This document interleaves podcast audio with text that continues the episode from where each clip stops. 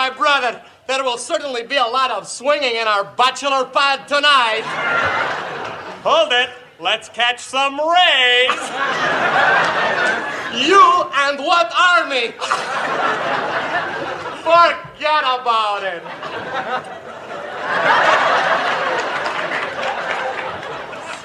ah, that Fox bar was really something tonight. It was no difficulty to see many swinging Americans enjoying each other a great deal. And here is a thing I will tell you. The two most swinging foxes had the hots on for us and are coming here tonight to let us hold on to their big American breasts.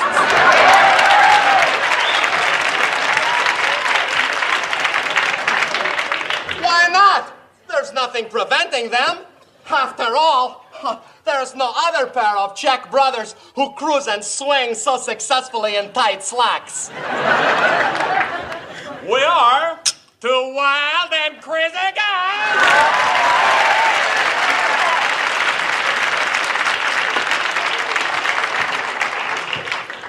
Hello, everyone. Welcome to the Dan Aykroyd podcast. I am your host, Scott White. And what am I looking at this time? I am looking at a book, Wild and Crazy Guys How the Comedy Mavericks of the 80s Changed Hollywood Forever by Nick de Semlyen. S E M L Y E N. And this book features Bill Murray, Steve Martin, John Belushi, Dan Aykroyd, Chevy Chase, Eddie Murphy, John Candy, and Rick Moranis. So the book jumps around from those eight characters. And I'm going to try to break it down chapter by chapter. I've done books on this podcast before, but it's usually been under one subject. So I don't know how this is going to work. If you're listening to this right now, it did work. If you're not listening to this, I uh, well, I, it didn't work. So anyway, so we're going to start with the uh, prologue, and the prologue is the Bill Murray and Chevy Chase fight on Saturday Night Live. Chevy Chase came back to host Saturday Night Live. Bill Murray was in the cast then. They butted heads before the before the show started. At that point, Chevy had left. He'd become a star. We all know about Chevy Chase now that he's a bit of an asshole, hard to work with. I guess this might have been at his peak of his assholism. And Bill Murray is uh, difficult to get along with too. So when those two come together, the biggest thing that I took away from this is Dave Thomas was there from SCTV and he watched the fight and he said like the most brutal thing that was said during the fight is Chevy Chase made fun of Bill Murray's face because he has acne scars. Anybody can do that, but Bill Murray just screamed at Chase, "You are medium talent, medium talent." And Dave Thomas said that just stuck with me for the longest time. And to me, that would be it's like you are just mediocre. And to me, that's like the like the, the sharpest insult you could give to somebody. Just just to be mediocre. That's just ugh. But that was the prologue. That just set up the scene. And now we're going to go to chapter one called Mr. Careful and Mr. Fuck It. And that is Dan Aykroyd and John Belushi. So this first chapter is about those two. They talk about Animal House and how when it was written, everybody wanted John Belushi to play Bluto. They had some other people in mind, but they just, especially John Landis, the director, it, like he wanted John Belushi. And then the producers of the film wanted it to be, they wanted Chevy Chase to play Otter, and they wanted Bill Murray to play Boone, and they wanted Dan Aykroyd to play D Day. So they wanted like they originally wanted an ensemble Saturday Night Live cast, and nobody involved with the film. Harold Ramis, who wrote it, John Landis, who directed it, Ivan Reitman, who produced it. They didn't want that to happen. And so they tell a story how at this point, Chase had left, was making it on his own, and John Landis had a meeting with Chevy Chase and basically convinced him not to take the part because he was like, This is an ensemble cast, Chevy and you're a big star. And playing to his ego worked, and we got the movie that we got where it was just Belushi and then all the other actors surrounding it, and we got Animal House, classic comedy movie. And Dan Dan wanted to do I think Dan wanted to do the part of D Day, but he decided to stay on Saturday Night Live while John was like, from according to everything I've heard, Belushi just had a breakneck schedule. He would film. It was in Oregon. Uh, that's they they got the college in Oregon, and he would film there Monday through Thursday, and then he would fly back to New York and do Friday and Saturday in New York, and then Sunday he'd fly back to Oregon, and he did that for a month or two months, however it took, however long it took to film. So Belushi was just on a breakneck schedule during that time because he was doing Saturday Night Live and Animal House at the same time. And then 1941 came along. Well, you know, Animal House came out as a big hit. Spielberg saw the movie and he wanted Belushi to do 1941. And Belushi got $350,000 to do 1941. And to me, this is like the one of the crucial points in Belushi's life because they say that once Belushi found out he got the movie and he got that paycheck, he just realized he made it. And at that point, Belushi had more money than he needed, and that just, and I'm sure that led to his, you know, his drug and alcohol dependency and eventual overdose.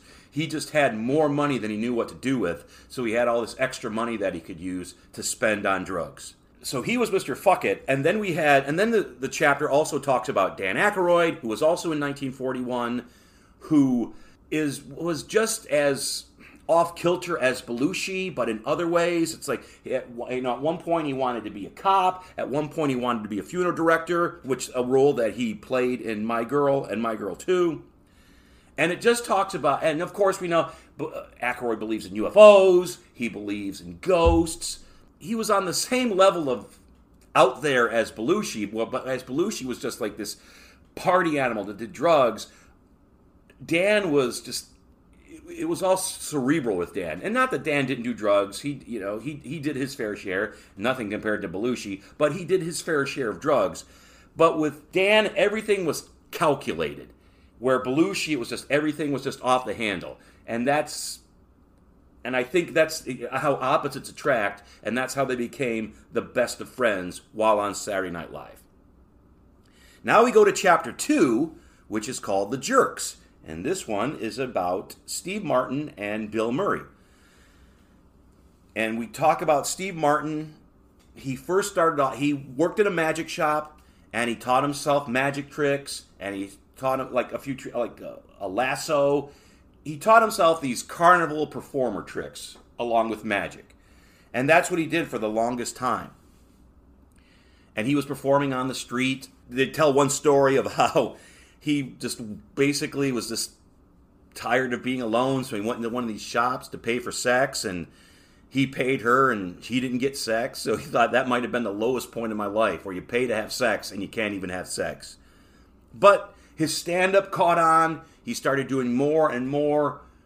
Lorne Michaels saw him, got him on Saturday Night Live, and then once Steve Martin hit Saturday Night Live, that's when the boost came. His Saturday Night Live performances so Steve was a writer on the Smothers Brothers Comedy Hour, and another writer was Rob Reiner, the son of Carl Reiner. Now, Steve and Rob didn't really have a working relationship. However, this did get him in touch with Carl Reiner, and Carl and Steve had a long working relationship together. And after his success on Saturday Night Live, he got together with Carl Reiner and they came up with The Jerk.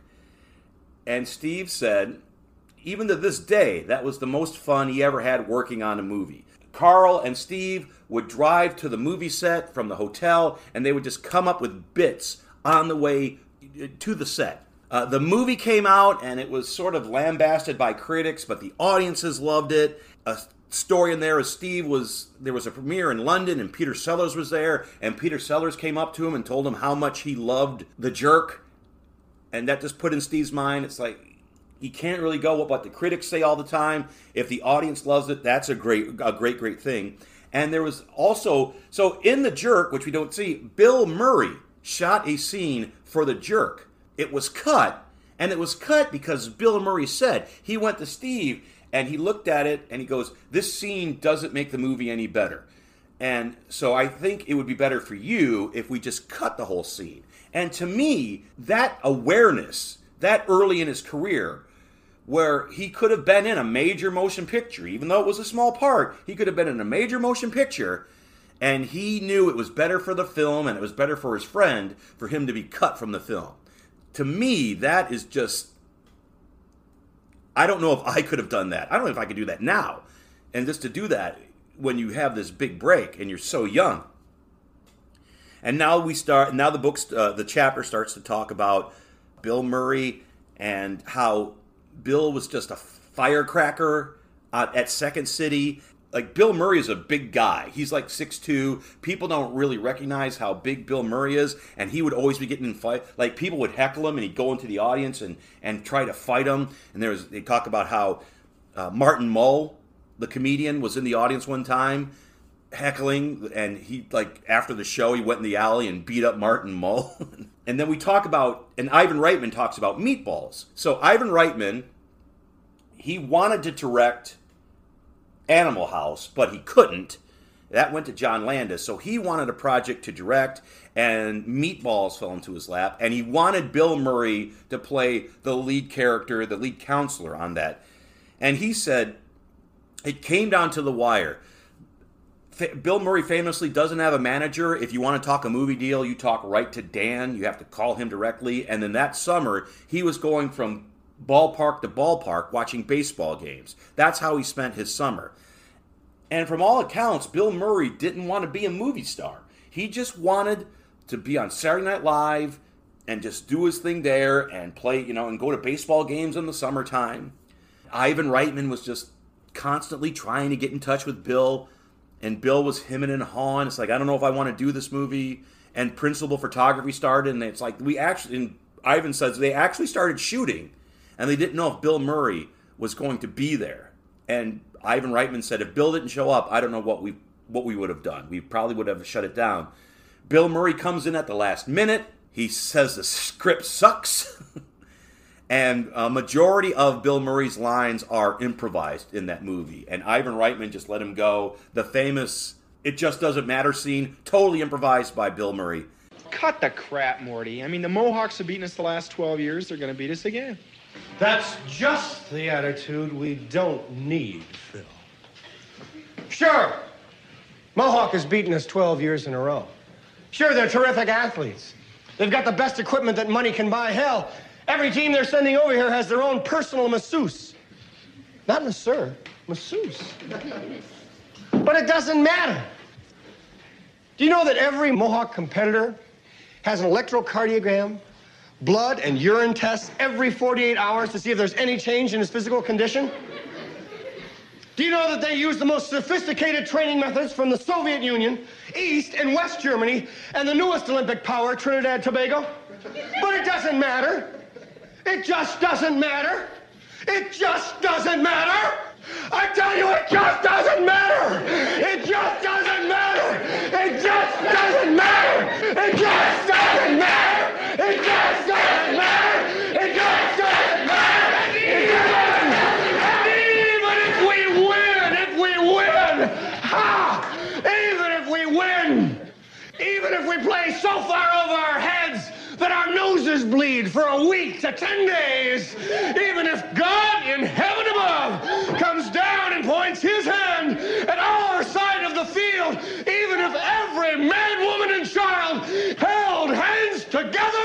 and prayed for us to win, it just wouldn't matter because all the really good looking girls would still go out with the guys from Mohawk because they got all the money.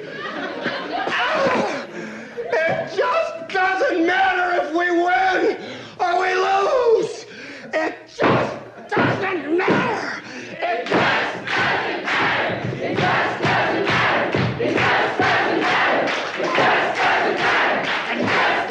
That movie went on to be a, not as big as Animal House, but that movie went on to be a big hit as well. Now we're going to chapter three called Hit It, and this chapter is all about the Blues Brothers. And I don't know how much more I can talk about this. I mean, I've talked about, uh, I've done uh, the Blues Brothers and the Blues Brothers 2000. I've done a documentary on the Blues Brothers. It talks about how Dan and John opened up a blues bar, which was like the shithole in New York.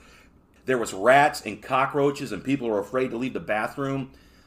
But everybody, it was like an after hours club. You didn't have to, drinks were for free. Totally stocked bar, most disgusting toilets in New York. They compared them to the toilets in train spotting. And then they talked about the evolution of the Blues Brothers. It's like they wanted to do the Blues Brothers, but first, if you notice, the first Blues Brothers sketch on Saturday Night Live, they were playing them as bees. Those goddamn bees, as Belushi put it. He hate being a fucking bee. But they did it as a bee, and it caught on. So they, then they started opening the shows. You know, they, they would warm up the audience as the Blues Brothers, and then they eventually became the musical guest as the Blues Brothers. And then Steve Martin actually had him have them open for him during a stand-up tour. And what was happening was people were watching the Blues Brothers, and then when Steve came on, a lot of people would get up and leave because they were just there to see the Blues Brothers. And then the rest of the chapter is about, you know, just the Belushi and John Landis and drugs and all that. That's been rehashed thousands of thousands of times. No need to go over it here. Um, and just how the, the, the budget just ballooned out of control, but it eventually became a hit. And we still talk about the Blues Brothers today. And now we go to chapter four, which is the Gonzo and the Gopher. Um, it starts off with Chevy Chase. And something I didn't know about Chevy Chase is Chevy Chase had an abusive stepdad. Now, I don't think this excuses all of his behavior throughout the years, but I think it gives us a handle on where it started. And yet, because that was one thing I had no idea, no idea about about that. And then he was, ta- you know, so he was the first SNL star, and he had the breakout, and then he did the the movie Foul Play with Goldie Hawn.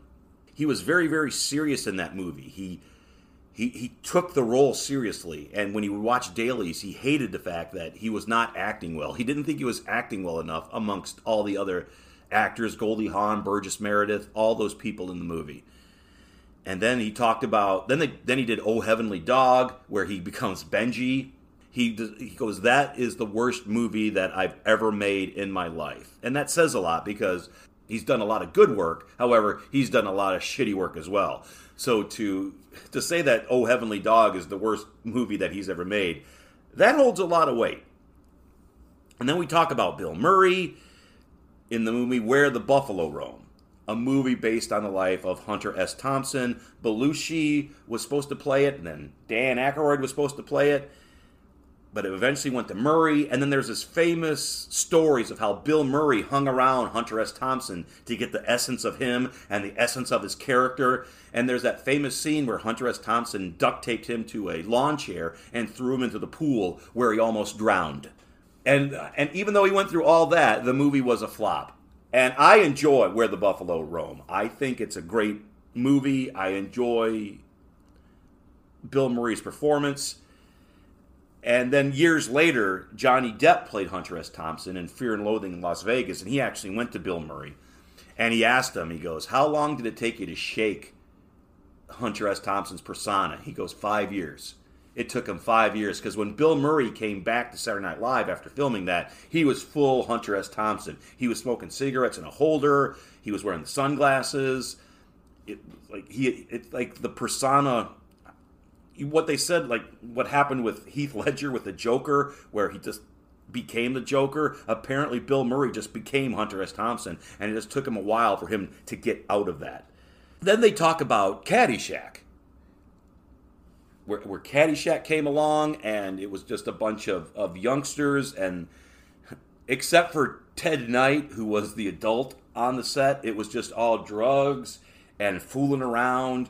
They were amazed they were able to get this movie together and get this movie going.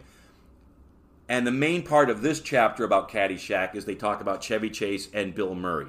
Because this is the first time they have worked together since they had the blow up on Saturday Night Live. They were in the movie together, and then there was a famous cut scene where Bill Murray is on this giant lawnmower and Chevy Chase is wearing golf shoes, and Chevy Chase is supposed to hop up on the lawnmower, and Bill Murray is supposed to pull away, but Chase says, "Don't pull away too quickly because I'm wearing spikes and I'm going to slip off." And the first thing Bill Murray does is pull away quick- quickly, and he almost Chase almost slips off and gets you know under the lawnmower.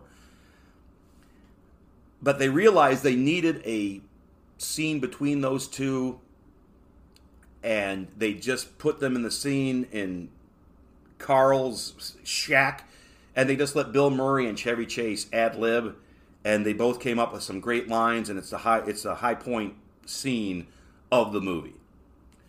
Oh, hi, Carl. How you doing? Oh, uh, hi. Hi. Mind if I play through? Uh, sure, go right ahead. What are you, getting in a late night or something? Yeah, I was just loosening up a bit. Uh, was that uh, your ball I heard rambling through? Yeah, did you see my ball? Huh? Side list? That's it. Yeah, it's right here. This your place, Carl? Yeah, what do you think? It's really, uh, it's really awful. Well, I have a lot of things that are on order. You know, credit trouble. Uh, I'm an assistant greenskeeper. They say that doesn't mean anything, you know, until I'm the head greenskeeper. Uh, can you give me a ruling on this? well, sit down. Come on. No, I don't. I don't want to stick to anything in here. Uh, Well, here, take this thing off. No, don't go to too much trouble, please. Here, fire up. Uh, with my lips? Yeah, I don't think so, right on. Carl. Just right back. If I could just borrow a wedge or something and get right, if you can open a curtain up out there somewhere, I can get right through that window. People say, you know, I'm an idiot or something because all I do is cut lawns for a living, you know. See, people don't say that about you, as far as you know. Well, I'm working on it, you know, so I don't ever have to, you know, I'm going to be the head greenskeeper. Hopefully within six years, that's my, my schedule. But I, I'm studying a lot of this stuff, so I know it, you know, like, uh, you know, chinch bugs, you know, manganese. A lot of people don't even know what that is. You know, Great, Carl. Can I get a nitrogen, you know. you just open a curtain or something over there, and I can just get right. I invented my own kind of grass, too. Do you know that? Look at this. This is registered. Carl Spackler Bent. Oh yeah, I've, I've, I've felt grass like this before. I've played on this. This is a hybrid. This is a cross, uh, uh, uh, bluegrass, Kentucky bluegrass, uh, featherbed bent and uh, Northern California sinsemilla. The amazing stuff about this is that you can play 36 holes on it in the afternoon, take it home, and just get stoned to the bejesus belt that night on this stuff. I got pounds of this stuff. Here. No, thank you. No, I don't. I don't. Uh, So let's have a little bit of this. I get the big Bob Marley joint. Look at this. Here, try this. Carl, I uh, I really don't do this very often. You're gonna love this. Is dynamite hack. Watch out for this. Uh, maybe one drag, I gotta go.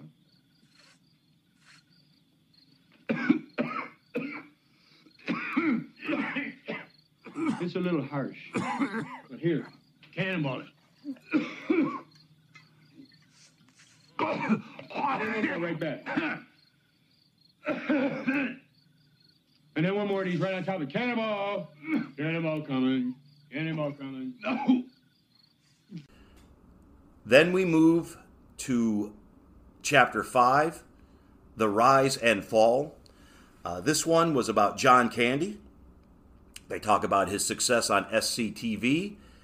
They also talk about this way. This uh, chapter really concentrate on his weight and how he never took care of himself. uh, But he was also known throughout the business as one of the nicest guys in show business. He was the exact opposite of Chevy Chase.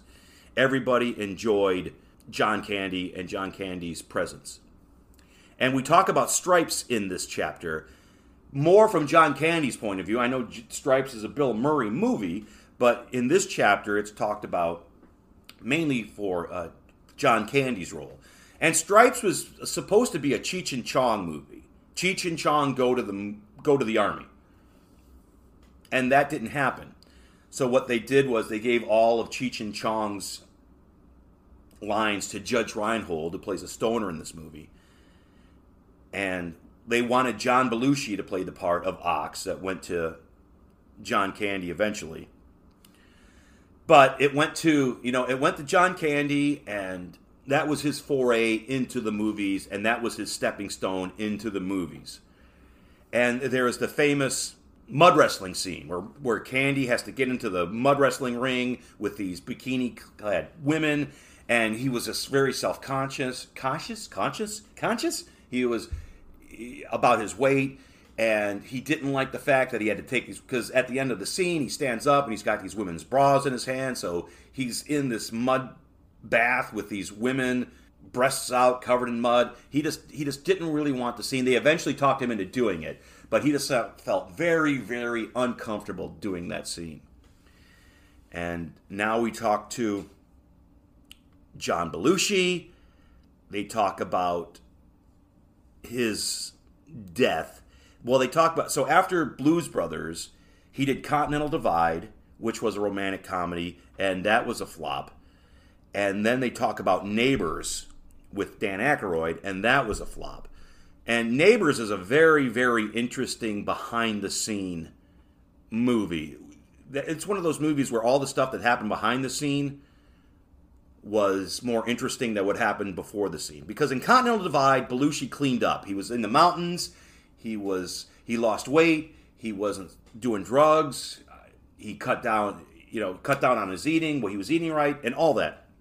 And then he went to do Neighbors, and the majority of Neighbors were night shoots. So he went back on cocaine so he could stay up during the night. And basically, Neighbors was the reason that he went back to drugs. And then we go into all of the, you know, his final hours where he was in the Chateau Marmont. Robert De Niro and Robin Williams stopped by, and at that point, he was writing a script called Noble Rot with Don Novello, Father Guido Sarducci, and nobody was around him. His wife and Dan were back in New York, and he was in L.A.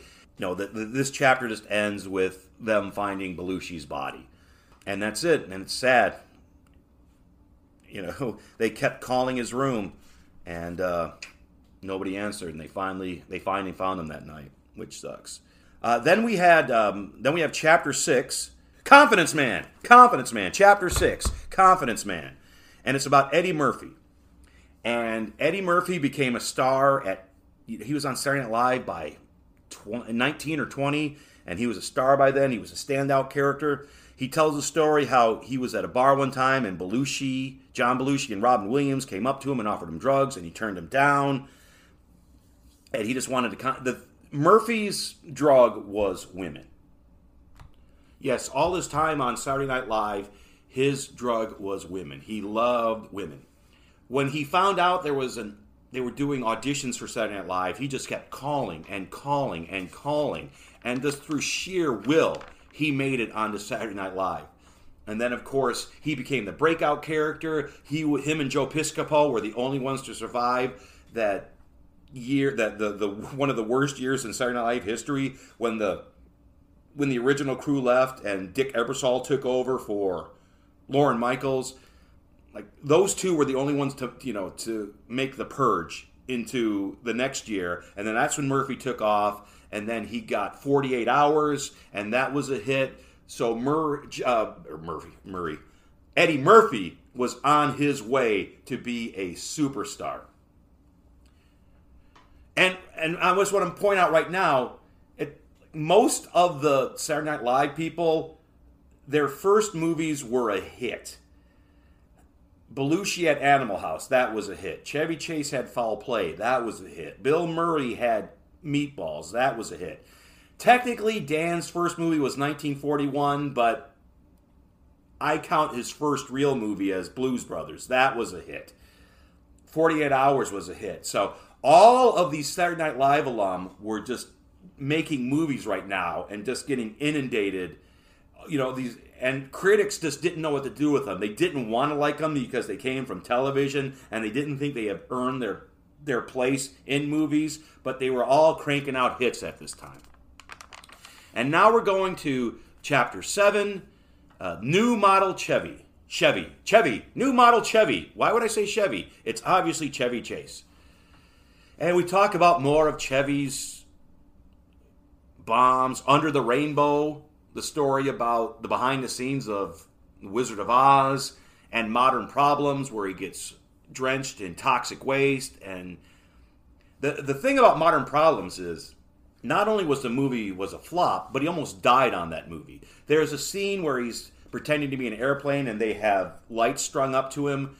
He was electrocuted he was he was just electrocuted and you know almost died on, on the set.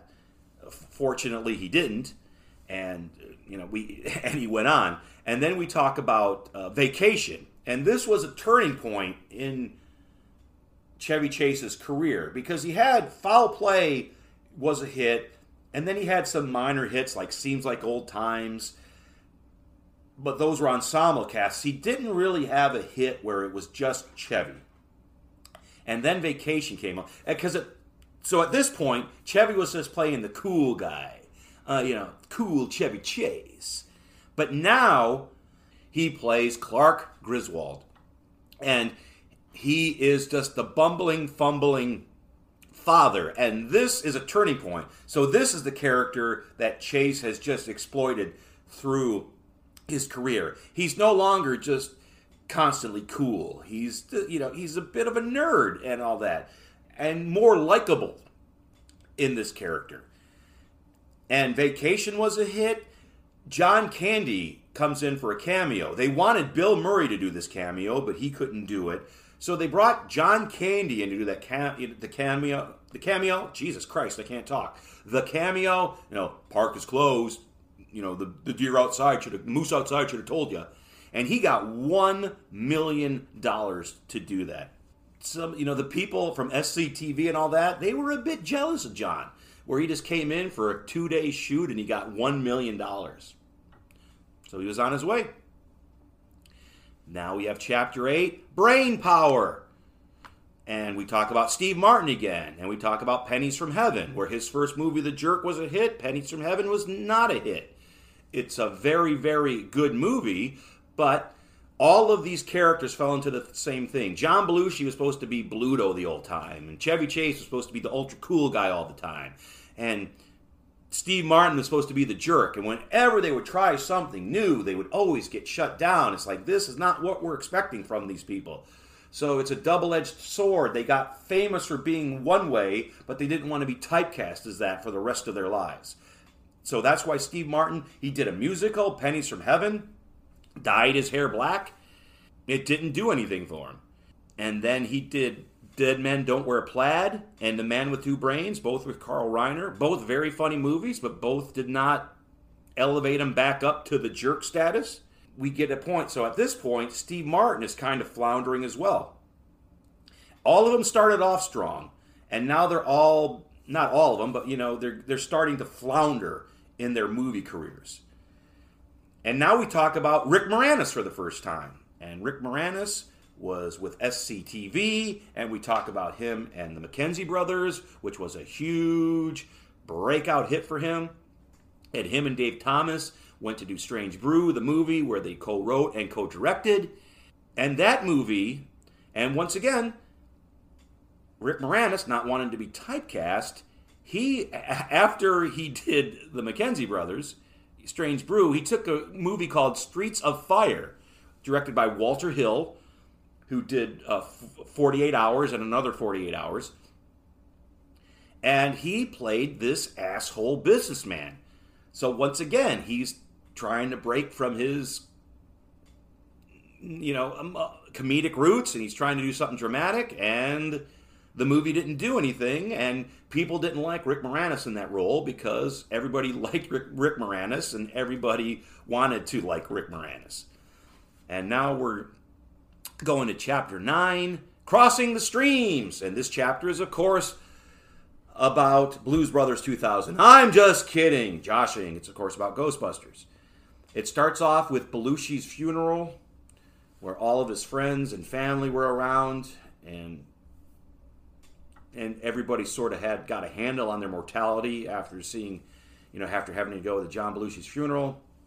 And then we talk about Dan, about Doctor Detroit. He did the movie Doctor Detroit, and it was his first movie without John Belushi, and it was a flop. And a lot of people were saying, "Okay, can Dan Aykroyd can he be in a movie without John Belushi? Can he be successful without John Belushi?" And you know, that was over his head right there. Now, the good thing about Dr. Detroit is that's where he met Donna Dixon, his wife, for a long, long time. And then, of course, we had the John Landis film Trading Places with Dan and Eddie Murphy, and that was a hit. Now, it wasn't a solo Dan, it was Dan and Eddie Murphy, but Now Dan had a, a, a bona fide hit under his belt, and that was his bargaining tool to get Ghostbusters made because he'd been writing Ghostbusters for years, and it was supposed to be him and Belushi. Of course, Belushi died, and he had to get uh, Bill Murray, and it took some finagling. Bill Murray had this movie called The Razor's Edge, and he wanted to do it, and it was a dramatic role. Once again, wanting to get away from what he what he's known for, and he agreed. He goes, if the Columbia. He said, if you let me do Razor's Edge, I will do Ghostbusters. And they agreed. And he did Razor's Edge, and it was a flop. And uh, but then he agreed to do Ghostbusters.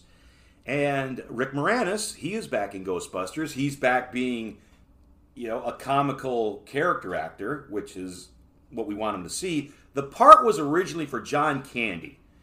And but they said John Candy wanted to play the role as in this German accent.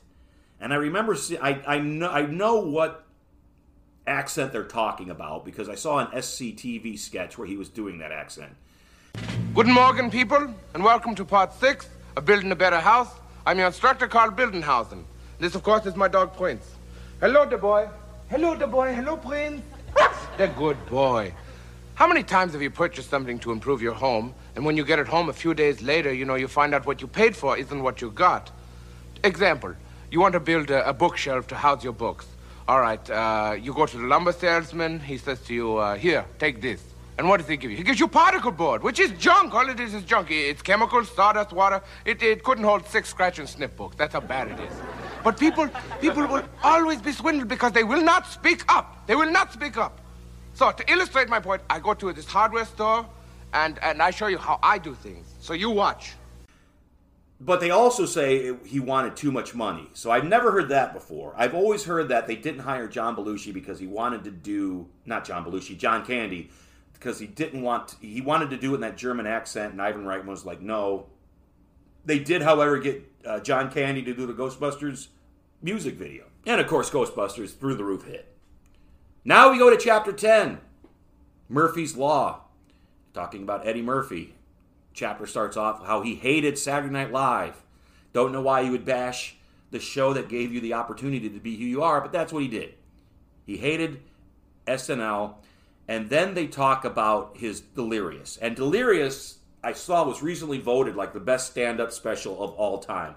And if you're around my age, you saw Delirious and you were quoting Delirious all the time the thing with Delirious was there's a lot there was a lot of anti-gay material which did not age well. Did not age well at all. And he was getting protested at the time, but that didn't stop it from being a huge huge hit. So he had 48 hours under his belt and then there was this movie called Best Defense starring Dudley Moore. And they looked at the dailies and they said it needs some beefing up. And so what they did was very unconventional. It's like they got Eddie Murphy and they paid him an exorbitant amount of money just to shoot. It was about you know the army and army intelligence and and making weapons. So they took they flew Eddie Murphy out to like Saudi Arabia or somewhere just to shoot these scenes. So he and Dudley Moore never have any screen time together. They just shot some scenes from Eddie Murphy and put it in the movie, hoping it to make it funny, which they didn't. People were angry because Eddie Murphy was prominent on the folder, on the folder, on the poster, and he's only in the movie for like eight minutes. So people felt betrayed that they promoted this as an Eddie Murphy movie. But then they, the, his next movie was Beverly Hills Cop, and up to this point, the biggest grossing Saturday Night Live film was Ghostbusters, but Beverly Hills Cop outdid that. And Beverly Hills Cop was a monster hit, and it put Eddie Murphy in the next stratosphere. And it just talks about how everybody wanted him to do movies after that. Now we go to chapter 11 European Vacations. After Bill Murray did Ghostbusters, he basically dropped out. He didn't Murray just did not want to be a movie star. He didn't want to be recognized wherever he went. He hated that. He he liked his anonymity. He just liked to be able to go wherever he wanted to go and not be recognized. So he dropped out and he just bummed around Europe with his wife for the longest time. He was taking classes, he was studying European history, the whole deal. So Murray was out of the spotlight for like four or five years. And then we have Chase, who we talk about. Now, he, at this point, he was making the movie European Vacation. It was a sequel to Vacation. They were taught. Uh, Amy Heckerling, who directed it, said she had nothing but bad things to say about Chase. Said that he was a nightmare on the set, impossible to work with, and she just hated it. And European Vacation, it was a hit, but it was not critically acclaimed, which is can be said about a bunch of these movies. But then he went to do Spies Like Us with Dan Aykroyd, which was a modest hit. The critics didn't like it, but it was a modest hit. And then he did Fletch, which was a big hit. Fletch sort of solidified that Chevy Chase persona, and it was just Chase. He didn't have a co-star like like Dan and Spies Like Us. So Chase was finally in a movie that made money and was critically acclaimed. So he was happy about that. And he wasn't really bothered by all the bad press he was getting from other people saying that he was impossible to work with. Now we're at chapter 12, Going West. And Martin had five flops in a row. And he was feeling down. And then he did Three Amigos with John Landis, Chevy Chase, and Martin Short and that was a big pick me up for him and for Chase. So he followed up. He uh, Chase followed up Fletch with Three Amigos. So he, you know he had these these hits under his belt. He didn't mind working. He liked Steve Martin and Martin Short, so he wasn't a big pain in the ass. He liked John Landis as well. This is actually one of the few movies that Lorne Michaels from Saturday Night Live he co-wrote this with Randy Newman of all people. But during the film, uh, Chase was on a lot of pain pills and a lot of cocaine. So his drug use was getting out of hand at this time. And now we talk back to, we go back to Rick Moranis, where he was just taking little, little parts in these movies. He was offered the janitor in the Breakfast Club. I didn't know that. He turned it down and it went to another actor. I don't know his name, but I thought, you know, just to see Rick Moranis in the Breakfast Club, that would have been so cool to see. And then he did Little Shop of Horrors which was a critical and financial hit. It was a musical, so it showed off his not only his comedic talents, but his singing talents. And this movie marks the comeback of Bill Murray. So up until now, he had, like I said, he had been off in Europe in Europe and wasn't full fledged back, but he does this scene.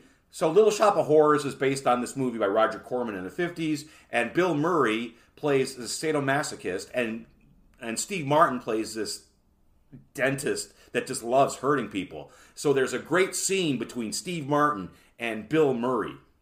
I went to a terrible dentist on Wednesday who was recommended to me by somebody that I saw on Monday, who's the brother of a man that I usually see on Sundays.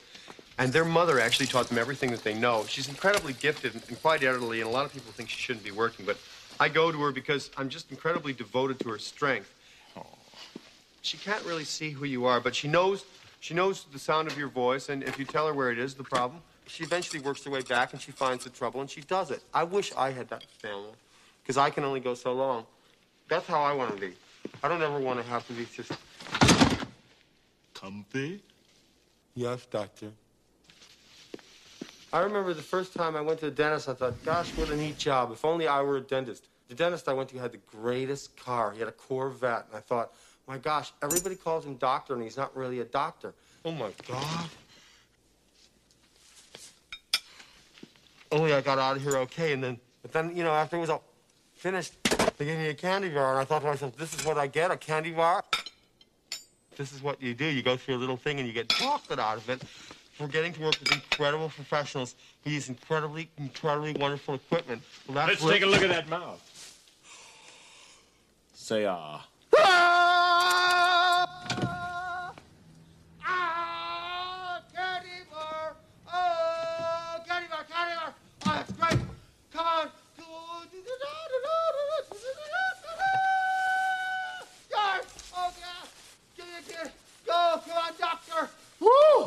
yeah. Oh, great.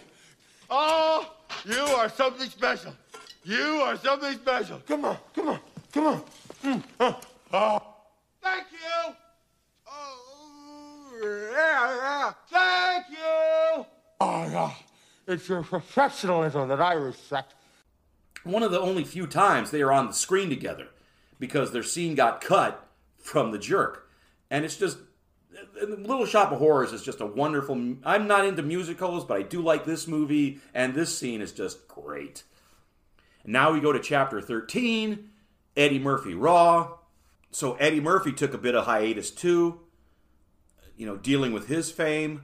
He was talking about, you know, at this point, Eddie was uh, the screw and everything. He did The Golden Child, which was an okay hit, but, you know, the uh, critics were harsh. And then he did, he was invited to be a presenter at the Oscars, and then he did this, you know, and then he did a, a speech about how black people were not being treated fairly in Hollywood, which he didn't run by anybody. That just came out of nowhere, so that was a bit awkward. And then we talk about his another stand-up movie, Raw, which just proves that Eddie Murphy just has the stage presence and just can knock it out of the park with his stand-up. And then we talk about Coming to America, and he's back teamed up with John Landis from Trading Places. Coming to America was a giant, giant hit. However, Coming to America broke the relationship between John Landis and Eddie Murphy because apparently Eddie Murphy punched John Landis in the stomach while they were on set. They just didn't did not get along. Sort of like not as bad as, and we'll talk about it later, but like Harold Ramis and Bill Murray on Groundhog Day. That fractured their relationship for years, and this fractured Eddie Murphy and John Landis's for, for years as well. Big, big hit, lost a director. Now we have chapter 14, Partners in Crime. We talk about John Candy, how he was taking these roles. He was in Brewster's Million with Richard Pryor. How Richard Pryor was sort of jealous of John Candy because John would come in and he'd be very, very friendly to the staff, and Richard would come in, he would just sit in the corner and not want anybody to bother him. And I don't know how you can be jealous of somebody for just being them when you're just being you. If you're just sitting in the corner, you can't be jealous of somebody if they're just not sitting in the corner with you. And then we had Spaceballs, so he got to work with his buddy Rick Moranis again and Mel Brooks. And then we talk about planes, trains, and automobiles. Just the him and Steve Martin in that great, that great, great Thanksgiving movie, and that just propelled John Candy into superstardom after that. After that performance, not only was he funny, it had heart, it had feeling. It's just you, you don't get a better John Candy performance than you do in planes, trains, and automobiles. And uh, now we talk to uh, Dan Aykroyd. He, we talk about the movie Dragnet with him and Tom Hanks. Uh, he got back to writing scripts, so he wrote Dragnet, and he was able to play, pay homage to uh, Jack Webb and the original series. Tom Hanks came in, and you know they had great chemistry. And then we talk about Steve Martin and Roxanne, how he wrote this movie alone, one of the few movies since the, I think the only movie that he wrote alone. And it's you know it's the retelling of Sir, Cyrano de Bergerac.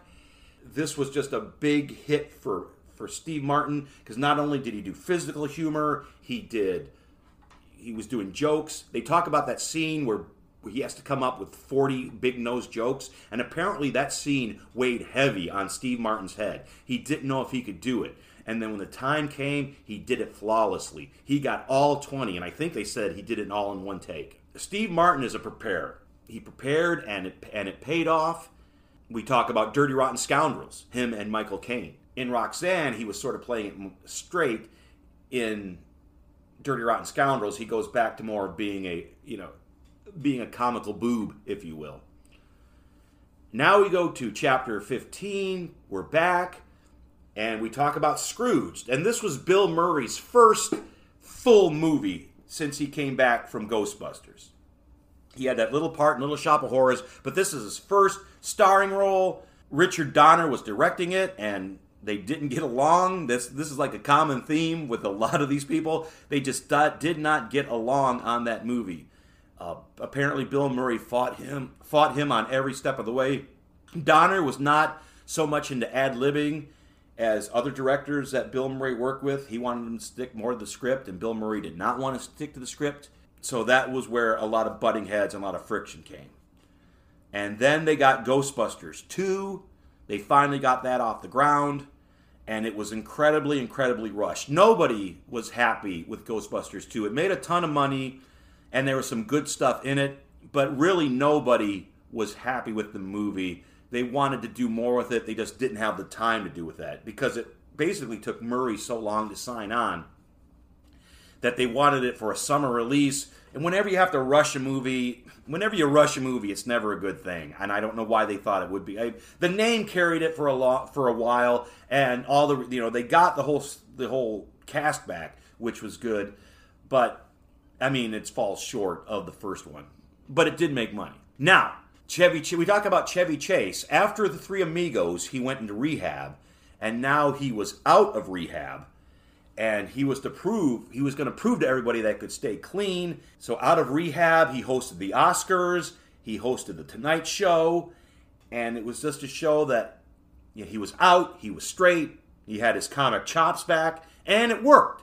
People saw people saw the new him, saw that he was straight and still funny. And then he did the movie Funny Farm, which I think is a great movie, but didn't do well because they were saying that it was not wacky enough. But not all comedies have to be wacky. Check out Funny Farm. It's a, it's a good movie. And then he did he did Fletch Lives, which was an okay sequel to Fletch, and then he did Caddyshack 2, which is an abomination. The, the podcast before this one, there's two podcasts before this one. It's Caddyshack 2. Check out what we have to say about that.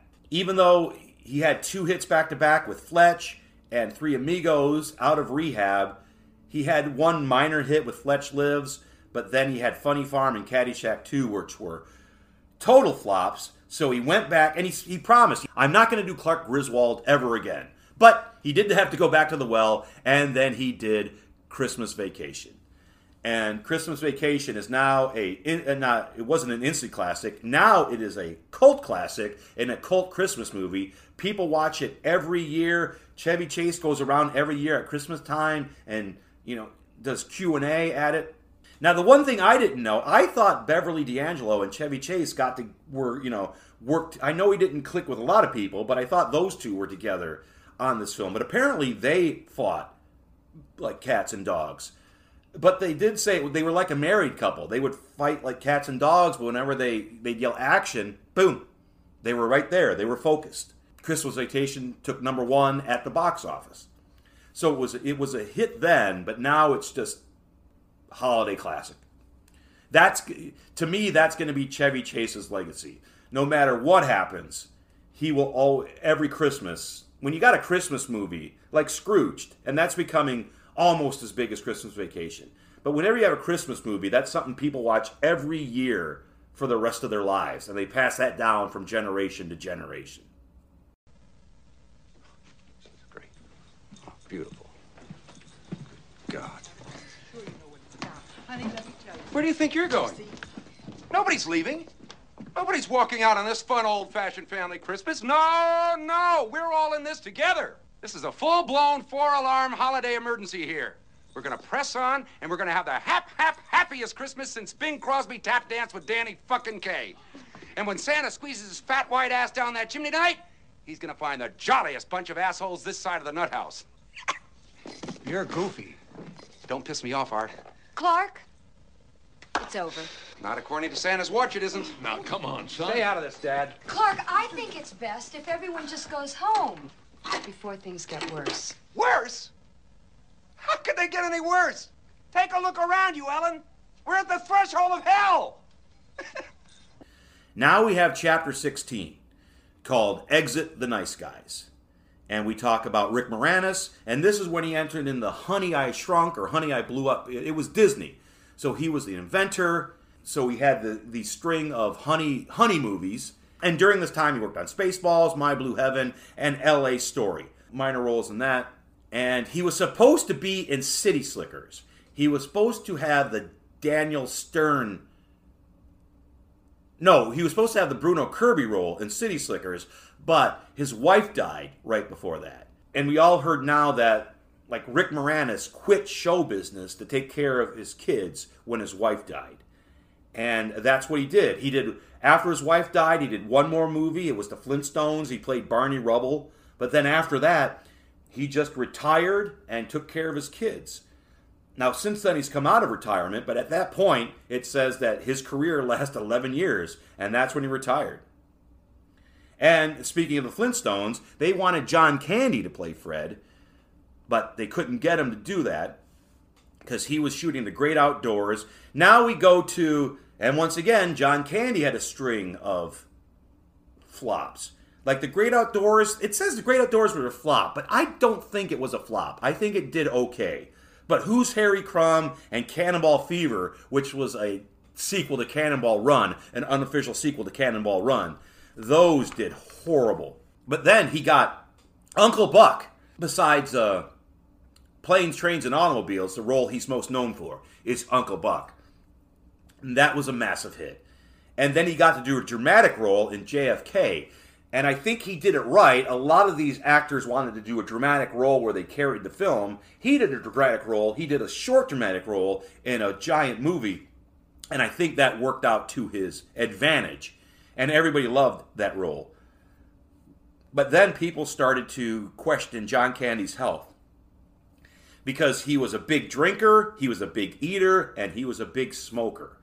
And of course, we know while he was on set filming Wagons East, he died in his sleep of a heart attack at 42, 42 or 44.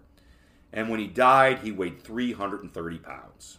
And now we go to chapter 17, getting serious. Uh, Steve Martin. It starts off with Steve Martin. They talk about he was watching television, and this was during the Iraqi War, and he wanted to do USO tour for the troops because he all those people were out there risking their lives. He wanted to give something back.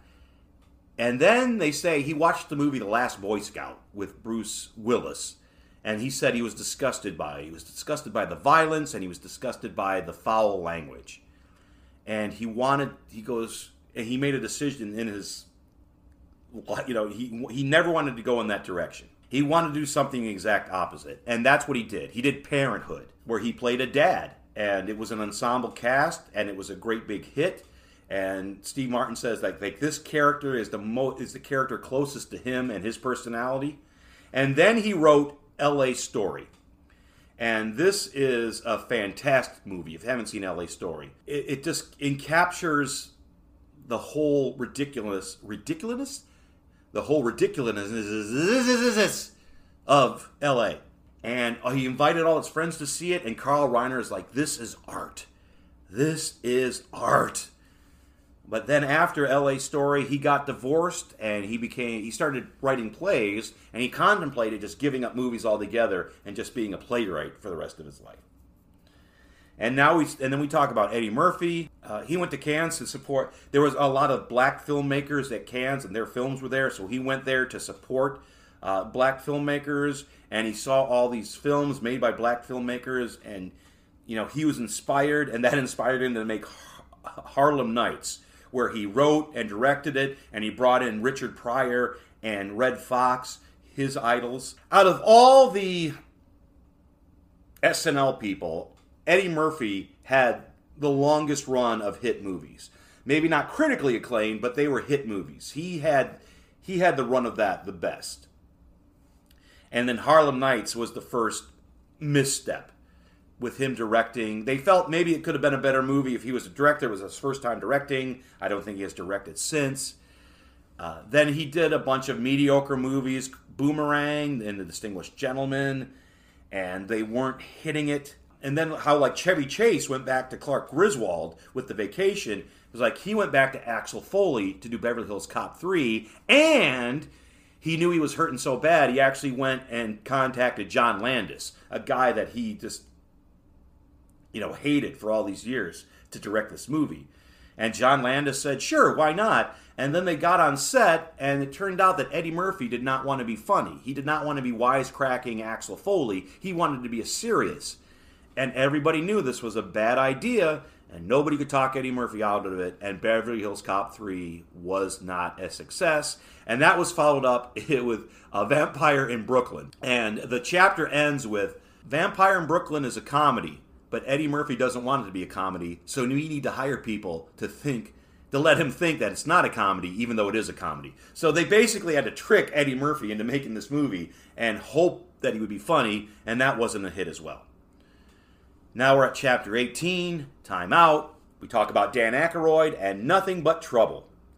And I have done a podcast. I really like the movie Nothing But Trouble, and I think it's gained a cult following now. But at the time, there was nobody like in Blues Brothers, he had John Landis, and in Ghostbusters, he had Harold Ramis to help rein him in. This was just Dan, just Dan's imagination, just run wild. Nobody was checking him, and the budget went over. And Chevy Chase agreed to do it because he was friends with Dan, and so did Chevy Chase. They basically agreed to do it without reading the script. And once they got the script, they're like, "Ooh, we're going to be in trouble." And nobody liked this movie. Critics hated it, and it was a big, big flop. I like this movie. It has since gained a cult following. It's not all good, but it's not all bad either. And then Chevy Chase, after this, did the Chevy Chase show. He was tired of doing movies, and so they agreed to give him a show, and it was just not in his wheelhouse. He was just totally, totally uncomfortable doing the Chevy Chase show. It showed he he was uncomfortable doing the monologue, he was uncomfortable interviewing guests. You know, Chevy Chase does a lot of things good, but being a talk show host, that wasn't one of them. And I think it only lasted like 11 weeks and it was canceled. Now we talk to Groundhog Day with Bill Murray. Now, Bill Murray and Groundhog Day. Fantastic movie. As I mentioned before, it fractured because Bill Murray was getting divorced at this time. He was not in the best of mind and best of spirits while he was shooting this movie. And Harold Ramis called him out on that. And it fractured their relationship right before until right before Harold Ramis died. He was still able to get a great performance out of Bill Murray, and Groundhog Day has become one of the you know the greatest movies of all time. And if you watch it, you know why. It's a great premise. It's a great cast. It's a great performances, especially by Bill Murray. And then we get the epilogue about telling us about all the stuff that they've done and where they're at today. All of them seem to be doing fine today. Through the ups and downs, all except John Belushi and John Candy, they're all out there, they're all kicking, they're all still doing stuff. And then that's where the book ends. And that's Wild and Crazy Guys. And I must say, it's a very, very in depth book about the 80s and the movies and the men behind the movies. It's a very, very quick read. It's a very, very fun read. Uh, some of the stuff in there, of course, everybody knows, but some of the stuff in there, you know, nobody knows. It's a nice book where where everything is in one spot. If you want to know everything about the 80s and Saturday Night Live and SCTV actors, this is the book to get. All right, that's it. Oh, hey, I was able to talk about an hour on a book. If I could only read a book in an hour, that would be great. All right, I want to thank everybody listening, and we'll see everybody here next time on the Dan Aykroyd Podcast. To support this podcast, please go to www.patreon.com slash Scott White and give what you're able. If you're listening on iTunes, please give a review. That should help people find this podcast. And no matter what services you use to listen, please leave feedback. We always want to improve. Thank you for listening to the Dan Aykroyd podcast. It's like, okay, the critics always really preferred Bill Murray movies to Chevy Chase movies. However, it does seem as if the point of all the Bill Murray movies is that he's this kind of hip, cool, curmudgeon, smartass guy who, in the last 20 minutes, gets a transformation and becomes this nice guy. Yeah. And we're and and almost apologizes for who he was the entire movie before you know, the whole rest of the movie before uh, before that happened. Groundhog Day, Stri- Stripes. Stripes, Groundhog Day, Scrooged, Mhm. you know, the whole thing. I mean, when like like for instance, Stripes. How does he go from where Warren Oates kick his, kicks his ass, deservedly kicks his ass? He deserves to get belly punched by Warren Oates in that movie. How does he go from being this iconoclastic, I don't give a fuck about anything, I get beat up by Warren Oates, to now he's rallying the troops? Yeah. And now he's getting their he's you know he's getting their army on during the the parade, and now he's like leading a secret mission. And same thing with like with, with like with Groundhog Day. I mean, does anybody really think a less sarcastic Bill Bill Murray is a better Bill Murray? I mean, maybe it's better for Andie MacDowell, but not for us as the as the viewer. Yet, yet, Chevy Chase movies don't play that shit. Chevy Chase is the same supercilious asshole at the end of the movie that he is at the beginning. He never changes in his stuff. He's always like a bit of a dick and is always completely sarcastic. I mean, unless they cast him playing a dope like he is in the the, uh, the vacation movies. But when he's playing like a Chevy character, he's uh, you know he never apologizes for who he is. Stays that way throughout the whole film. And even if there is a, a slight change, that's not the whole point of the movie. Yeah. Is like turning him into a nice cuddly guy. Have you ever worked with him?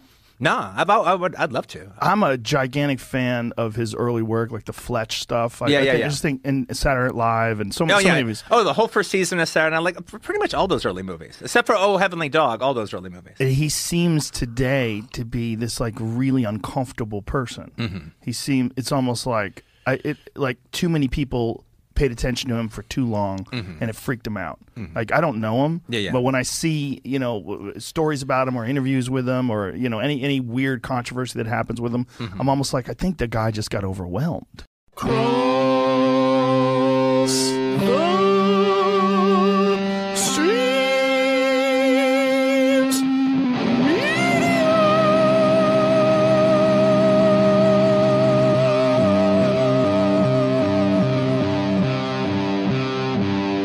This has been a Cross the Streams Media Podcast.